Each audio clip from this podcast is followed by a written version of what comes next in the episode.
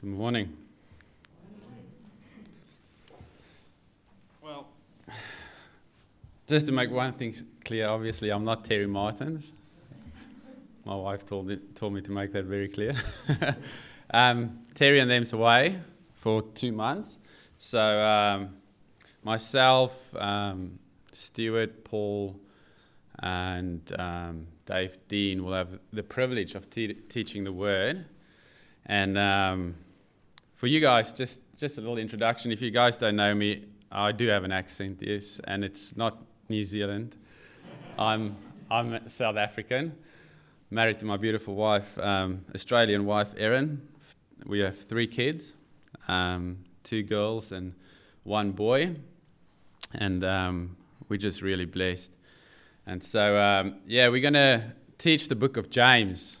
And so I've got um, the privilege of doing the whole first chapter this morning and a little bit of an introduction.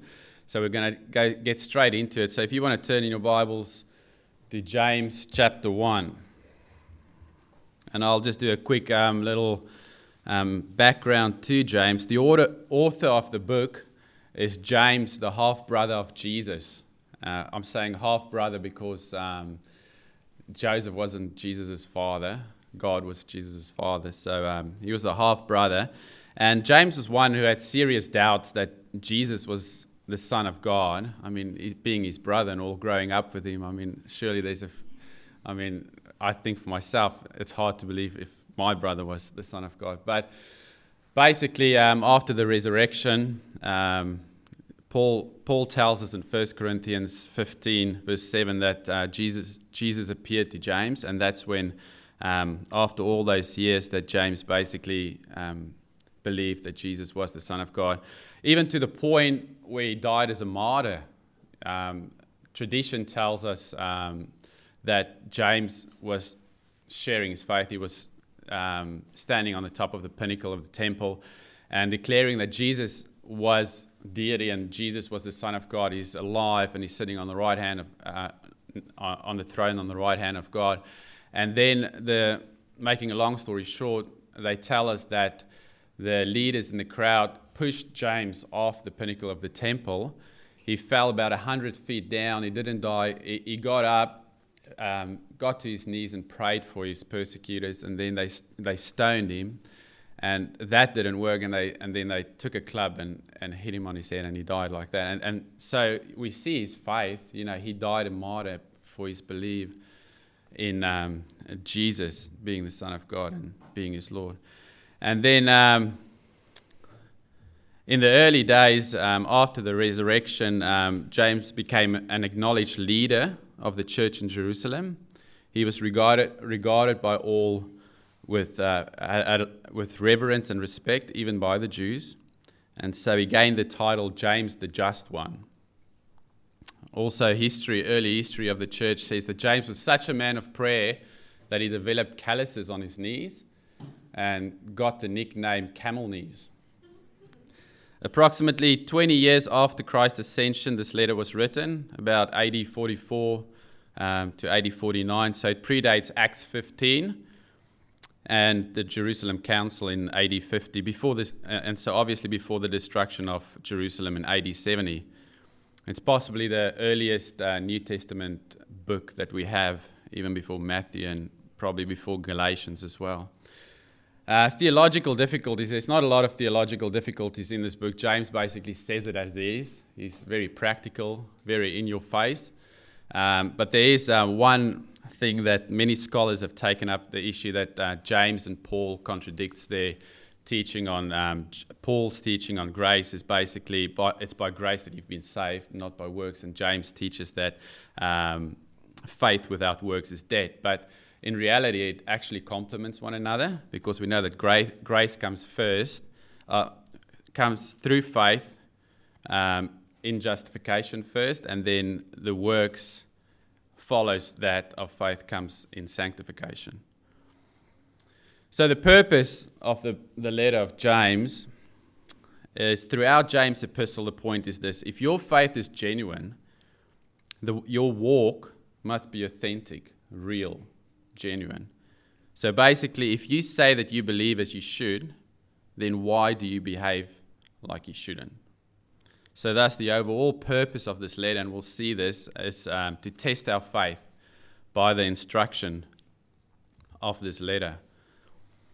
And um, when you read this epistle, you'll, you'll see it's like it's sort of like velvet steel. It's like a punch in your throat. It's it's very in your face. It's very practical, and and James will hit us where it hurts at some points because um, uh, we'll see that we have to go through a testing of our faith to see if our walk with the Lord is genuine and real. And so, um, with that, fasten your seats, seat belts, put on your strap on your helmets because I'm going to try and teach this whole first chapter in 40 minutes, and um, put on your helmets because we might get knocked around at some places in this. But um, I would like to start just with with saying that the realness or genuineness of something valuable is affirmed through a process of examination or testing. So it doesn't matter if it's gold or silver or any precious stones or metals or um, even money. It has to go through a process of testing to, to um, basically see, establish its, its true value. And so, the most valuable product in the entire world, I would say, is the product of eternal salvation. It's priceless, it's of highest value to have a real relationship with God and Lord Jesus Christ. And so if we claim that, if we say, you know, I, I'm walking with the Lord, you know, I have a real relationship with that, we, that faith needs to go through a testing to, to sort of um, tell us if it's real or not. And so um, we'll see, yeah, what James is going to do. He's going to use three things in chapter one that's going to test our faith. And the first one we'll look at will be um, the testing of our faith through trials. And then we'll be looking at testing of our faith through temptation. And then the third one will be testing our faith through our response to the, sorry, to the Word of God. I just need to drink some water. So, um, James chapter 1, verse 1. James, a bond servant of God and of the Lord Jesus Christ. And so he uses the title that most of the apostles love to use. They love to take the um, title of being a bond servant of God. And, and basically, that renounces any claim for any rights and turning their lives completely and totally over to God. And um, they did not consider their lives their own. They lived to serve the Lord and to please the Lord. And so a bond servant was just that one who lived completely for his master. And so, and he did that willingly. He, um, he was driven by his um, complete and utter love for his master. And so we see James takes that title of being a, a bondservant of God and of the Lord Jesus Christ.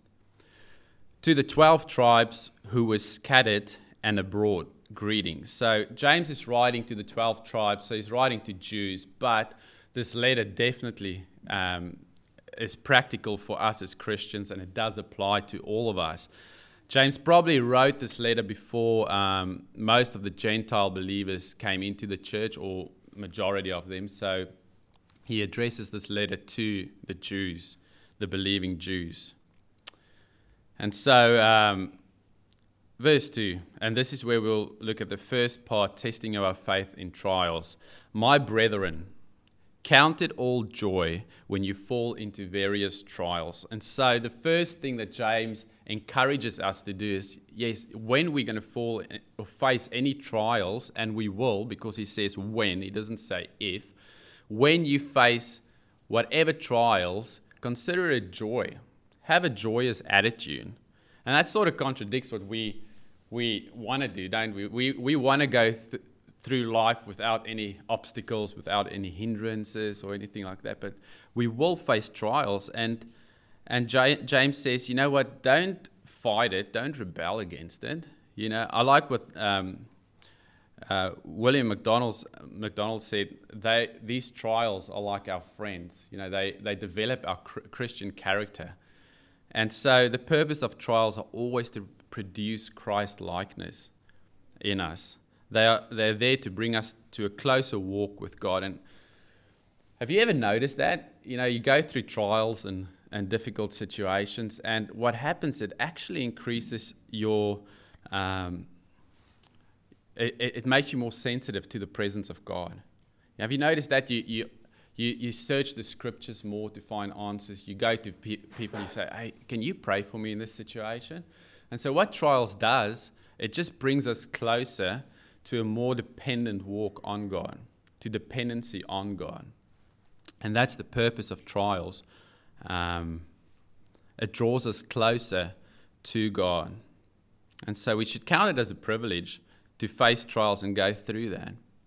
And so the meaning of trials, it basically it's a test. It's actually the same word that, that uh, James uses in verse 13 when he says, Let no one say when he is tempted, I am tempted by God. So tempt and trials are pretty much the same meaning in Greek, but it does have two different. Um, two, it's two different types. Basically, you see, God will allow trials to come into our lives, and He will um, use it, try and use it to bring us closer to Him, to bring us to a dependency on Him. And then Satan will come and he'll try and pervert that, and he'll try to make us disobey God and try and make us fall.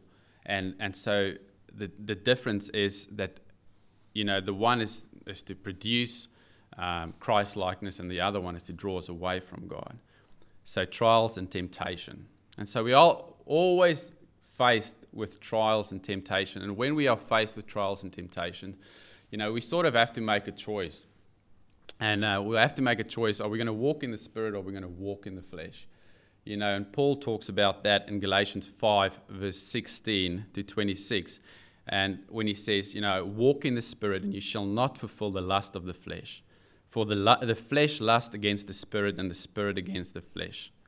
And so, using an analogy that I heard in Sunday school was, um, you know, there's two dogs, you know, the one's called flesh and the one's called spirit. And every day you get a little bowl and you have to feed one of them. And so these two dogs are always fighting and warring and striving against one another. And you're going to either feed the flesh or you're going to feed the spirit. And whichever dog you're going to feed, that one's going to be, become stronger and sort of overpower the other one. And so that's how it is with us. And I think it's a great analogy with what Paul is saying is, you know, walk in the spirit and you shall fulfill the lust you, you won't, won't fulfill the lust of the flesh. So basically, feed your spirit. What do we, how do we do that? We spend time in the Word of God. We, we, we seek the scriptures and um, we pray. We have communion with God. And then instead of feeding the, the flesh. And so, um, so that's the choice we have every day with trials and um, temptations. Verse 3 and knowing that the testing of your faith produces patience, endurance. And so when we go through trials, um, there's a purpose to the test. And the purpose of the test is that I would have patience. And um, the word is hupomone. It's not so much patience as we understand it. I think a better translation is endurance. The word endurance to basically means to stick to it. And uh, using a sport analogy, no pain, no gain. You know, if, if you go to the gym and, and you, you go and lift weights, and let's say you do bench press and you take the barbell, you put some weights on, you, you do a few um, reps, and then you have a break. And then you add a little bit more weights on on the sides, and you, you press again and then you wait. And then after a while it sort of starts hurting here and if you do um, squats it hurts there. But um, it hurts really bad. But the purpose of that is to build muscles uh, which is the purpose to make you stronger. So next time you can lift more weight. And so the, the same thing is, is with our spirit, uh, spiritual faith. Faith is like a spiritual muscle that needs um, needs that resistance. And I think trials are sort of that, that weight, that, that extra weight that you put on and lift, and it develops your, your, your spiritual muscle, your trust um, in God, and your walk with God. And so, um, so we have to grow spiritually, and how we do it is through trials. God uses trials to, to develop that, that faith muscle, if you want to put it that way. Um, verse 4 but let patience have its perfect work, that you may be perfect and complete, lacking nothing. So let God do his work. Let endurance do what God wants it to do. What he's saying is be submissive to the trial.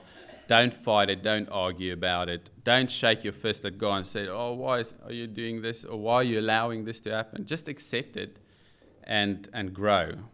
That you may be perfect and complete, lacking nothing. The word perfect here would be better translated spiritual maturity. Now, patience or endurance is not the goal. The goal is perfection. The goal is spiritual maturity. Let endurance lead you to the goal or to the end or to the fulfillment, which is spiritual maturity. Now, this doesn't mean, when I say perfection, it doesn't mean, oh, we're going to be perfect. I mean, Romans 3, verse 23 says, For all have sinned and all fall short of the glory of God. And James in chapter 3, verse 2 says, In many things we all stumble. Now, the point is spiritual maturity, full mature development, bringing us to the place where we stop acting and responding like little children to the dis- disappointments of life. You know, where we stomp our feet and walk out and, uh, you know, walk out and say, Oh, I don't want to talk to you again, God. You know, it's, it's bringing us to a place where we mature. And so that's what perfection means. Verse 5 If any of you lack wisdom, let him ask of God who gives to all liberally and without reproach, and it will be given to him. So when we go through trials, the place to go to is God. You know, it's so much more important than running to our friends and end up in probably in the same situation that Job ended up. But um, trials, like I said before, is always intended to drive us to dependency on God. And so, if anyone of you lacks wisdom, let him ask God. And, and this is sort of a command from James to, to encourage, us, encourage us to pray. When we're in a difficult situation, when we face these trials, you know, trouble should drive us to prayer. So we, we go to God because God gives to all liberally and without reproach. And when we ask for wisdom, it will be given to us. You know, we have a generous Father who, who wants to pour out um, blessings on us. And Jeremiah, we all know this scripture, 29, verse 11 to 13. For I know the thoughts that I think towards you, says the Lord, thoughts of peace and not of evil, to give you a future and a hope. Then you will call upon me and go and pray to me, and I will listen to you. And you will seek me and find me. And when you search for me with all your heart, you will find me. Matthew 7, verse 7 to 11, Jesus also said, Ask and it will be given to you, seek and you will find, knock and it will be opened for you. For everyone who asks, receive, and he who seeks, finds, and to him who knocks, it will be open. And so remember, we're talking about wisdom and strength in a time of trial. You know, when we ask God, God always looks at our heart, um, looks at the sincerity of our heart when we come to Him. So I'm not I'm not saying that you, you know I'm going to ask for a fancy car, fancy house, and God's going to give it to me. No, that's and James will talk about l- that later on with um, selfish prayers. But let him ask in faith. You know, when we go to God, ask for wisdom, and God will give it to us. Verse 6 But let him ask in faith, with no doubting, for he who doubts is like a wave of the sea, driven and tossed by the wind. For let not that man suppose that he will receive anything from the Lord. He is a double minded man, unstable in all his ways. So, our commitment to God needs to be a complete commitment. You know, I can't hold things out and then want to take it back. I can't give God my life and then want to take it back. I can't really ask God for wisdom and then just do my own thing. You know, sort of like, yes, Lord, I really need wisdom in this situation. And then when you get, you know, you, and then I'll decide if I want to follow your will. When we go in prayer to God, especially in these times, you know, we have to um, go in with an attitude of, you know, I want to know your will, God, and not my own will. Remember Jesus when he, just before he went into uh, to the cross, when Jesus um, prayed and he said, Father, if, if it's your will, take this cup away from me. Nevertheless, not my will, but your will be done.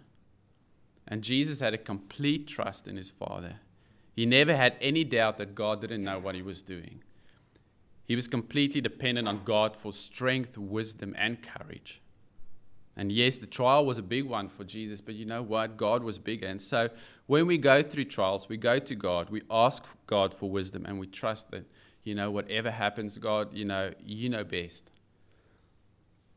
Interesting, the word doubting or wavering literally means to debate. And I guess there are times where we just want to argue with, with God about things. You know, God, why are you allowing this trial in my life? You know, what did I do wrong? You know, and, and so for a lot of people, um, their prayers are nothing but a fight. And um, it's double mindedness doesn't get us the things that God wants for us, it's single mindedness. We need to ask God in faith with confidence and complete trust. Proverbs 3, verse 5 to 6 Trust in the Lord with all your heart and lean not on your own understanding. In all your ways, acknowledge him, and he shall direct your paths. So we come to God with a humble spirit um, and basically just um, say, Whatever you tell me to do, God, that I will do. Complete dependency and trust on God again. Verse 9 Let the lowly brother glory in his exaltation uh, but the rich in his humiliation, because as the flower of the field, he will pass away. For no sooner has the sun risen with a burning heat that it withers to the grass.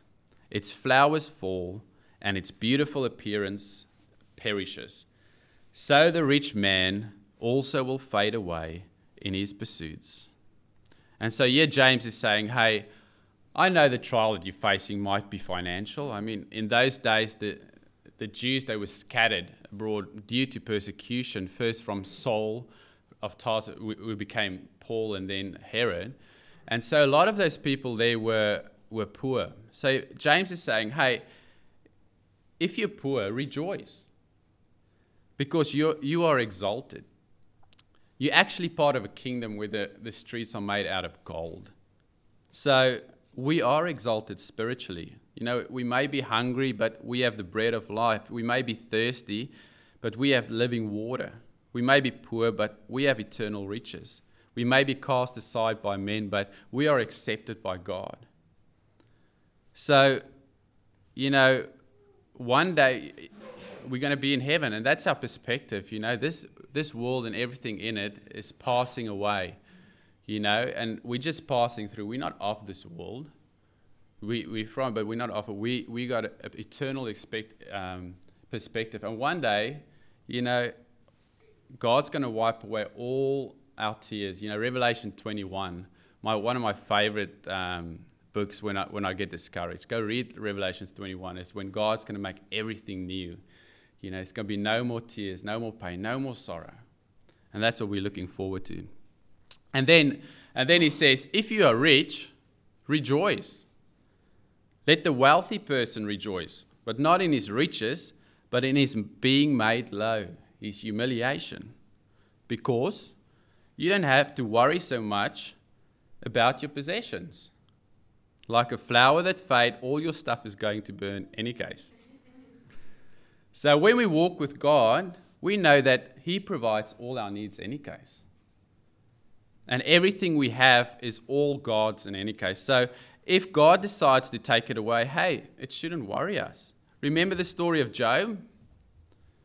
He was one of the wealthiest men in the land on that, in that era.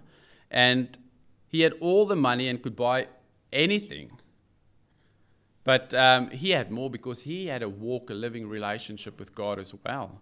And so in one day, he lost everything. Like, can you imagine losing all your kids and all your possessions in one day? You know what Job did?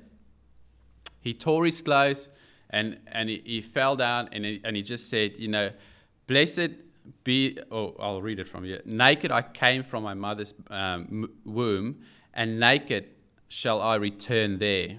The Lord gave, and the Lord has taken away. Blessed be the name of the Lord. And in all of this, Job did not sin nor charge God with wrong. So don't get all caught up in, in our possessions, you know, don't get all obsessed with it. And like Job, you know, he knew that God gave it to him. You know, everything he had, God provided.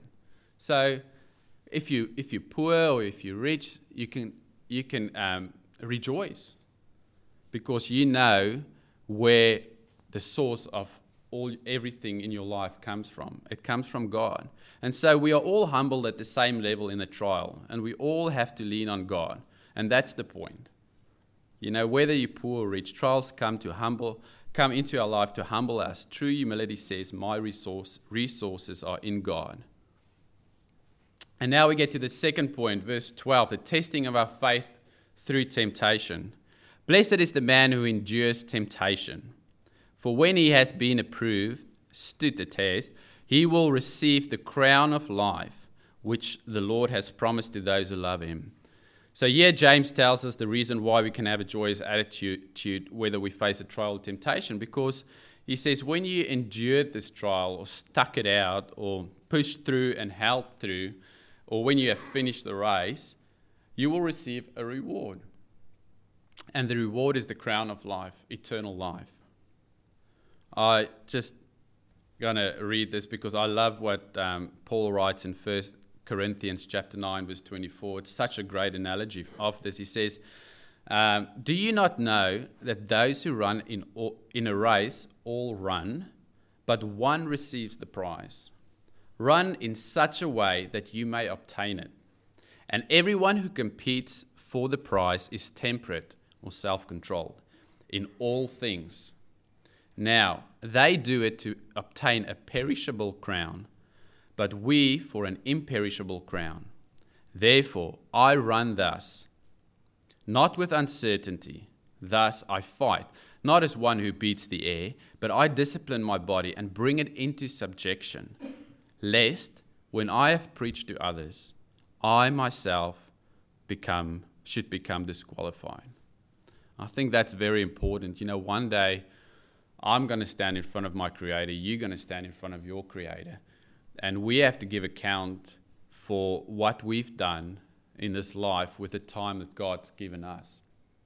And you know, when I stand there, and I'm sure when you guys stand there, what we want to hear would be well done, good and faithful servant.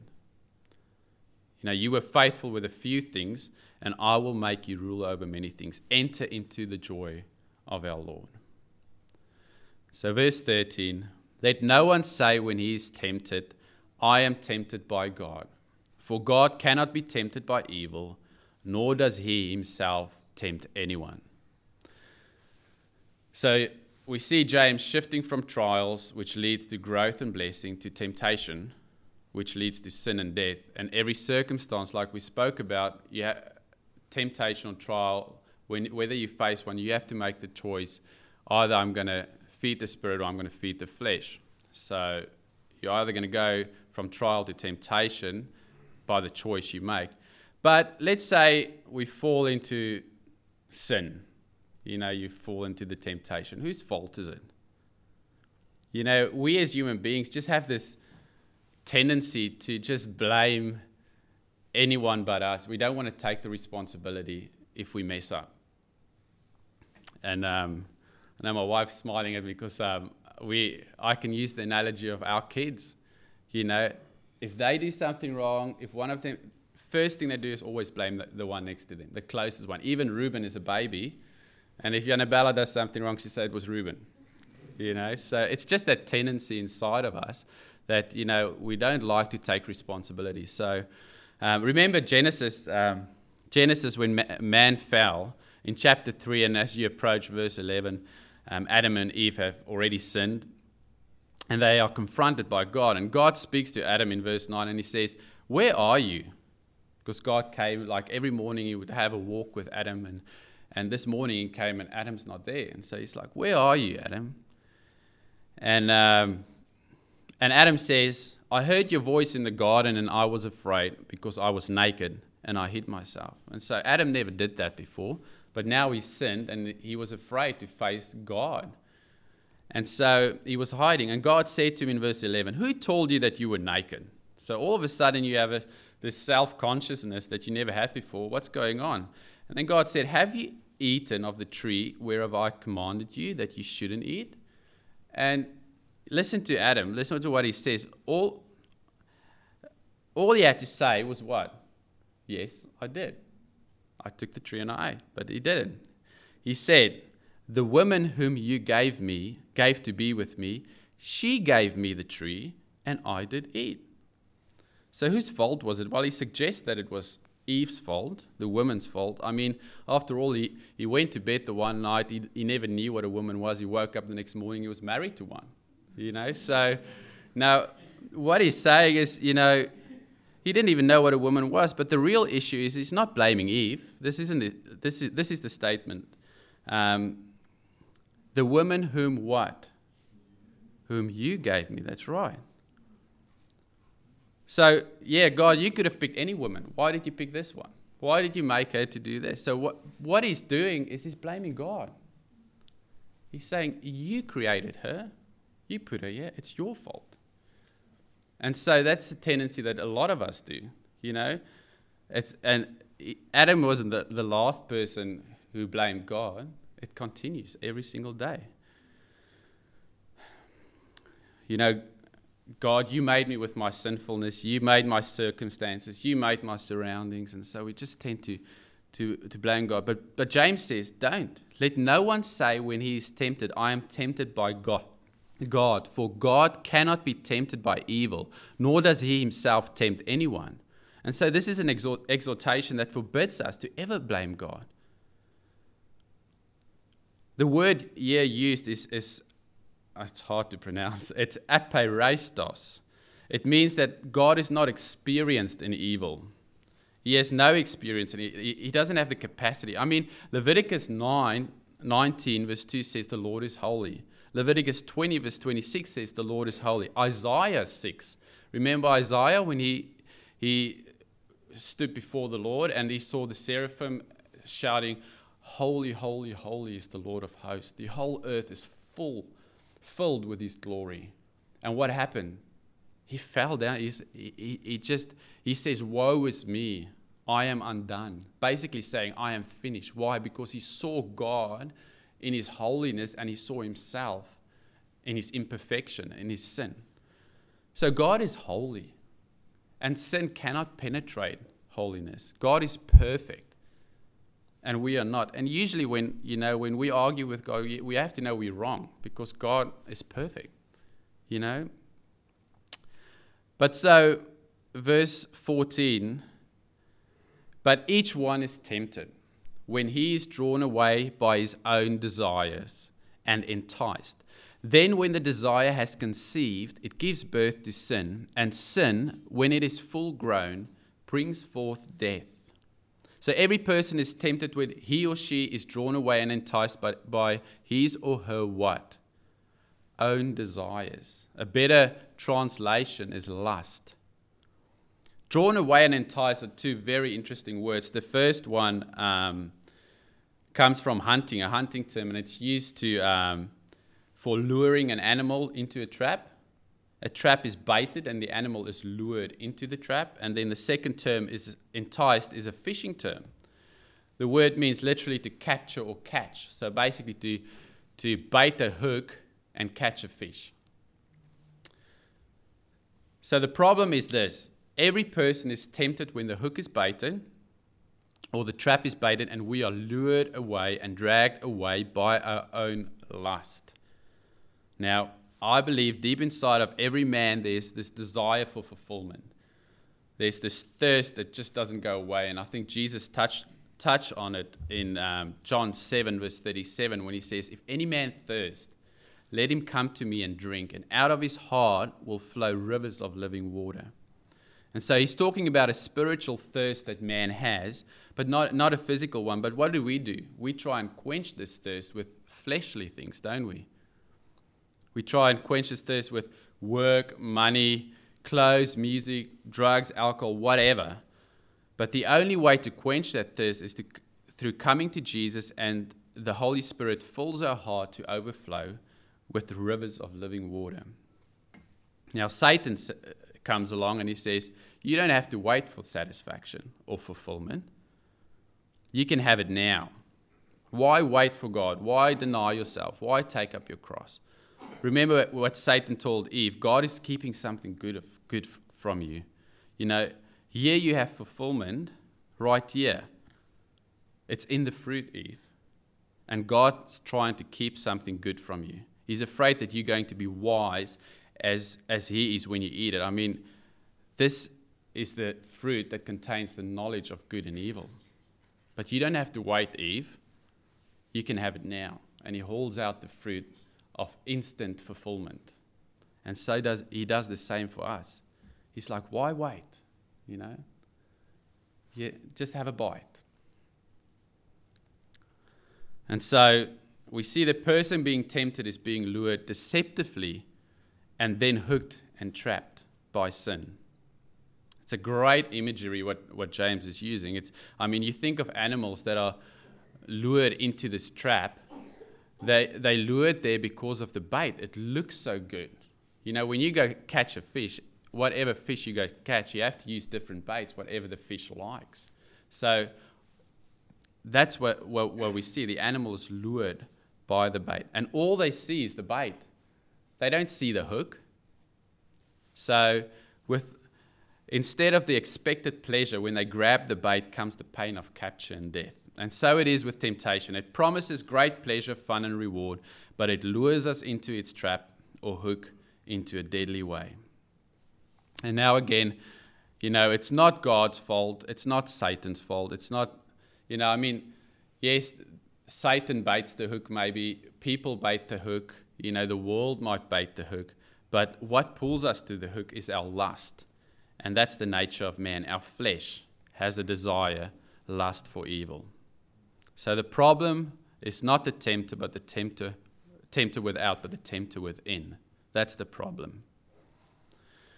And so uh, James shifts his metaphor away from hunting and fishing to childbirth. And he, get, he comes to verse 15 and discusses the nature of lust. He says, Then, when desire has conceived, it gives birth to sin and sin, when it's full grown, brings forth death. So James says, when lust is conceived, and he sees lust here as a, a mother conceiving, it, lust, will bring forth a child. The child is sin, and sin, when it comes out, it doesn't do anything but produce what? Death.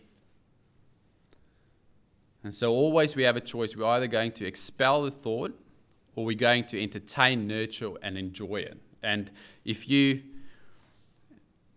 if you think about it long enough, you will do it. Instead, what should we do? 2 Corinthians 10, verse 5, you know, we need to bring our minds into captivity to Christ. Isn't that a great um, truth? You know, thing to do is bringing everything in our mind into captivity to Christ. Everything basically has to bow, bow down to, to Christ. So, an unprotected, uncontrolled, unyielded mind is going to be filled with evil images. So, I have to control my emotions. I have to control my mind because that's where the thing gets started. We need a mind of Christ. We need a mind that is set on things above and not on the things on, on earth. We need a mind that is saturated in the Word of God. We need a mind, like Paul says in Romans 12, verse 2, that is transformed and not conformed to the world. To put it simply, we, to love the Lord our God with our entire mind. And so, if we don't do that, that's what will happen. When, when desire, lust conceives, it gives birth to sin. And when sin is all grown up, it brings forth death. So, basically, when sin is born, it is born a murderer. Isn't that a great picture? It's born a killer. That's what sin does. Sin is a killer. The wages of sin is death, spiritual death, separating our soul from God, physical death, separating our soul from our body, and eternal death, separating the soul and body from God. All sin ever produces is death. So the idea that we are bringing something satisfying uh, behavior to life is a lie. Because all we bring is sin, and sin brings forth death. And so, verse 16 Do not be deceived, my beloved brethren. Every good gift and every perfect gift is from above and comes down from the Father of lights, with whom there is no variation or shadow of turning. So every good and perfect gift is from above. I mean, the only good things that come down from above from God is good and perfect. So why in the world are we running to um, baited hooks when God is pouring out everything good and everything that we need to, to um, go get through the trial and for fulfillment. So, full on on divine gifts. And um, notice that he's, um, he's called Father of Lights. That's a great statement because um, that's an ancient Jewish way of referring to God as creator. The lights they had in mind was the sun, moon, and stars. He's the Father of lights, but but with him there's no variation or no shifting of shadow. It's very graphic, it basically saying he's the one who created the stellar bodies. He created all of them, but he's not like them. He doesn't vary, he doesn't change, he doesn't dim, he doesn't brighten. They are there in the daytime and gone at night, here at night, God in the daytime. So, but God isn't like that. God is a brilliant light, and his light of glory, goodness, and grace doesn't change. And so 1 John 1, verse 5, in him is no darkness at all. Malachi 3, verse 6, I am the Lord, I change not. And then the, uh, number three, we get um, to the testing of our word, our faith through our response to the word. The word of God, the word is the heart and soul of our Christian experience. In it, God speaks, and through it, He saves. And so, first, James gives us a bit of an introduction saying about the saving power of the word. He says, says, verse 18, Of his own will he brought us forth by the word of truth, that we might be a kind of first fruit of his creatures. So, what prompted God to save us? It was his own will. Nobody forced God to, to save us. His love was undeserved, unbought, and unsought. And he brought us forth. Basically means that he, to give birth, spiritual birth, being born again. John 3, verse 7, when remember when Jesus spoke to Nicodemus? We became his children and he gave us new life in Christ. And then by the word of truth. And so the Bible is always the instrument that God used um, in new birth. In every genuine case of conversion, the word's always either spoken or read. Because without the word, we won't even know that it, we can have salvation. So, saying that, um, he's, giving us an introduction of the power of the Word of God. And then he goes on in verse 19 saying, So then, my beloved brethren, let every man be swift to hear, slow to speak, slow to wrath. For the wrath of God does not produce the righteousness of the sorry, the wrath of man does not produce the righteousness of God. Therefore, lay aside all filthiness and overflow of wickedness, and receive with meekness the implanted word, word which is able to save your souls. But be doers of the word, and not hearers only, deceiving yourselves. For if anyone is a hearer of the word and not a doer, he is like a man observing his natural face in a mirror. For he observes himself, goes away, and immediately forgets what kind of man he was. But he who looks into the perfect law of liberty and continues in it, and is not a forgetful hearer, but a doer of the work, this one will be blessed in what he does. So, after he gave us a quick introduction of the power of this, the saving power of the Word of God in salvation um, and what we've experienced, and now that we have to continue in it, in receiving the Word with meekness, he said, because read Psalm 119 the Word is our food, it's our drink, our light, our lamp, our path. And then from that line, it's along that line that he says, and here is how I want you to respond to the word of God. And in verse 19, he says, Let everyone first be quick to listen, slow to speak, and slow to wrath. Quick to listen. What does he mean? Does he mean that we just need to be good listeners, good, quiet listeners? You know, um, be quick to, to hear what your, your wife is saying or your friends are saying, and then just be slow to speak? I don't think that's what he's talking about. I mean, he's talking about hearing and doing the Word of God. The whole context is the Word of God. So the issue is the Word of God. And so what he says, be quick to listen, and he means listen to what? Listen to the Word of God. the text actually says, Be quick to the hearing, which is like a sermon or a lesson or an exposition or scripture. And um, the idea is an eagerness to grasp every opportunity we get to increase our hearing of God's word. It means to run to hear the word of God, coming Sunday mornings because I want to hear the word of God taught. You know, I got that hunger and thirst for the word of God. So to be quick to listen to the word of God. And when we get into temptation that test that test us to the very limit, we go to the word of God. And it's through the power of the word of God that we resist temptation. I mean, thy word I have hidden in my heart that I might, not sin against you. The psalmist right. So James says, if you want to test yourself, start with being quick to listen to the word. Am I quick to listen to the word? Do I have that hunger and thirst for the word, word of God? And the second thing he says is we need to do to be slow to speak. Interesting, it's the literal Greek says slow for the speaking. Basically, what he's saying is as quick as you are to listen, be just that slow to the speaking. So when it comes to hearing the word of God, you know, we're in a hurry, we, need to, we want to hear it, but when it comes to teaching the Word of God, slow down. Because now you just engaged yourself in um, teaching the Word of the living God. So basically, before you, before you stand in front of people and teach, you have to make sure that you are well prepared and everything that that includes. Notice in James 3, later on in chap- chapter 3, verse 1, he says, My brethren, brethren, let not many of you become teachers, knowing that we shall receive a stricter judgment.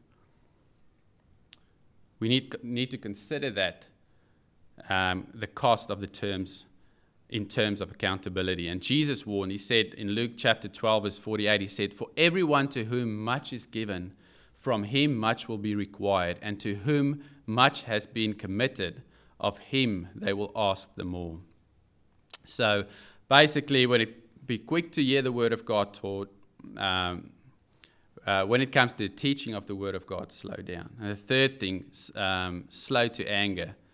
And the word is used here as orge. speaks of a, a deep, inside deep resentment, uh, a smoldering resentment. So basically, what he, when it comes to the word, you, you um, quick to listen, slow to speak it, and when when you hear something from the word, don't build up inside of you some kind of a resentment because it doesn't agree with what you, you think it, it should um, be saying, because maybe it confronts your sin and you get um, convicted.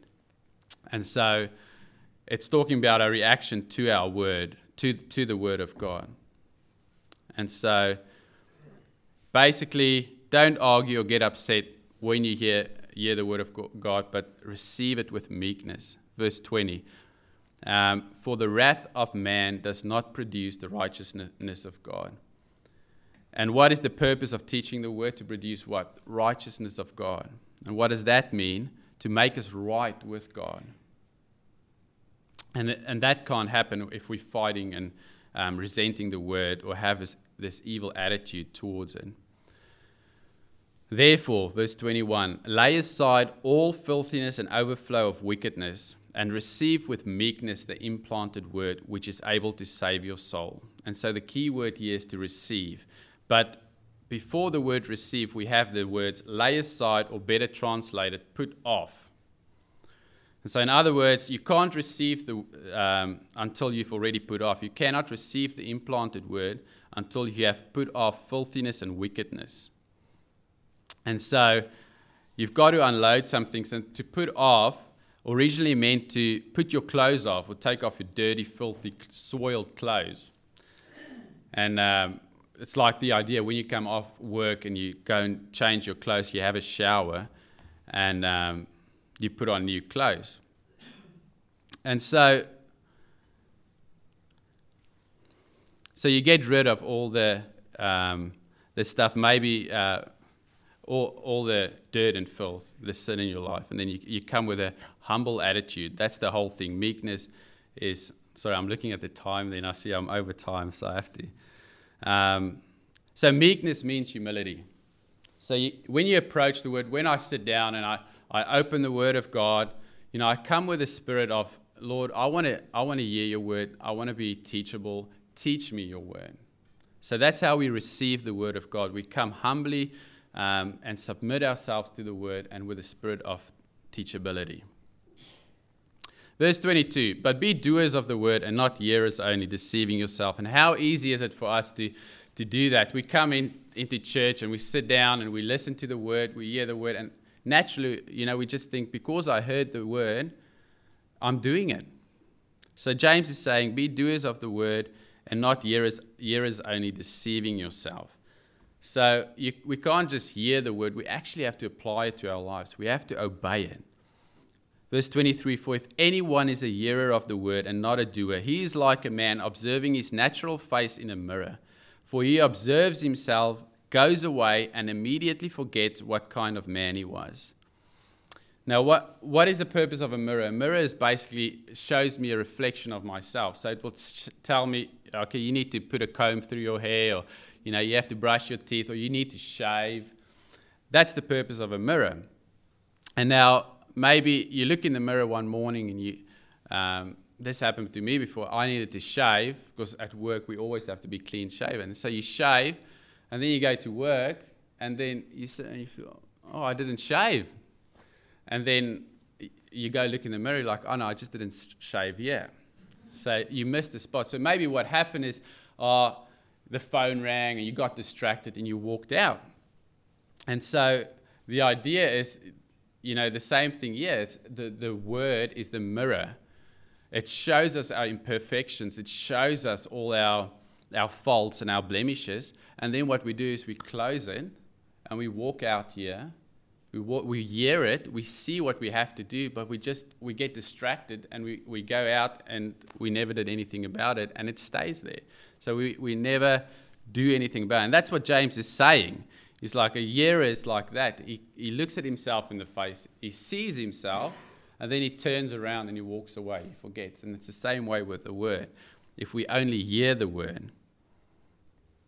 And so, um, but he contrasts that with um, the one who actually does the word as well. And he says in verse 25, he says, But he who looks into the perfect law of liberty and continues in it, and is not a forgetful hearer, but a doer of the work, this one will be blessed in what he does. And so, yeah, you get the person who looks. And the word looks, yes, it literally means to stoop over, bend down, and examine something with care or precision. So basically, in the old days, their mirrors was like little mirrors, tiny ones, but it was just sort of a kind of a metal brass for or silver for richer people. It was uh, gold that's polished. So if you sort of hold it like this and you and you turn it, you can sort of see the reflection of what you want to see. So this guy is really getting into it. He's holding the mirror, turning it, and, and looking into it. This is the guy who actually does the word. He wants to see, he wants to see what he needs to do um, the adjustments that needs to be done. And so I guess our attitude uh, basically is when we come to the Word of God is the key to everything, isn't it? It's the way we, we approach the Word of God. Am I just going to hear it or am I actually going to do it? So we have to be humble, teachable, and in everything when we come to the Word of God and then apply it to our lives. Psalm 119, 11, 15 says, to F15 says, Your word I have hidden in my heart that I might not sin against you. I will meditate on your precepts and co- contemplate your ways. I will delight myself in your statutes. I will not forget your word. And then verse 25 ends with a great statement This man shall be blessed indeed, in his deeds. And that's the blessing is not in the hearing, but it's in the doing. It's in the applying of the word the application. And so, verse 26 if anyone among you thinks, and this is the last few verses, and there's three short points. If anyone among you thinks he is religious and does not bridle his tongue, but deceives his own heart, this one's religion is useless. Pure and undefiled religion before God and the Father is this to visit orphans and widows in their trouble and to keep oneself unspotted from the world. So, number one, if you want to if you want to see if you are doing the Word of God, number one would be it will show up in your speech. Do you, do you want to know whether you're a doer? Listen to your conversations. What do you say? Listen to your words, your jokes. You know, how do you handle words? What comes out of our mouth? Lusty things or godly things, things that exalt, lift up, or honor Christ. Is your speech or my speech seasoned with grace? Like Jesus said, for out of the abundance of, of the heart his mouth speaks in Luke 6, verse 45. And then number two, it will show up in your relationship to others. Pure and undefiled religion before God and the Father is this to visit orphans and widows in their trouble. If you want to know whether we are per, a person that's a doer, listen to what we say and watch how we deal with people in need. You'll see the love of Christ in a doer. You'll see sacrifice, compassion, kind heartedness, tenderness, mercy, and grace. And then number three, holy living. And so, lastly, at the end of verse 27, he says, and to keep oneself unspotted from the world. Holy living, godly living. Um, so basically, if we're a doer, we have pure speech, loving care, and holy li- living. Now, I suppose I would be honest based to say that, you know, the more we hear the word of God, the more, and, and we don't apply it, we only hear it, the more we train ourselves to ungodliness because it's kind, it just kind of roll, rolls off like water off a duck's back. So we need to be submissive to the Word of God. And that's what we do, yeah. We teach the Word of God verse by verse in order that um, we can also apply it. Let's pray. Father, we just uh, thank you for your word, Lord, and um, I feel that I rushed it a little bit at the end, Lord, but I really pray that, Lord, your word will stick in our heads. Father, that um, we won't just go away from here and just um, forget what's been taught here, Lord, but that when we face trials, that we know there's a purpose for the trial to produce Christ likeness, to produce Christi- Christian maturity. And um, when we face temptation, we can always come to you. We know we, you always make a way out, Lord. And help us to be dependent on you in everything, Lord. And, and um, thank you for your word, Father. Thank you that we can stand on your word. And um, your word is sharper than any double edged, uh, two edged sword, Lord. And we pray that you'll, you'll help us to apply your word to our lives, Lord. Lord, we love you so much. Thank you for the rain. Thank you for your love. Thank you for your grace and your mercy. And um, be with us today. In Jesus' name, amen.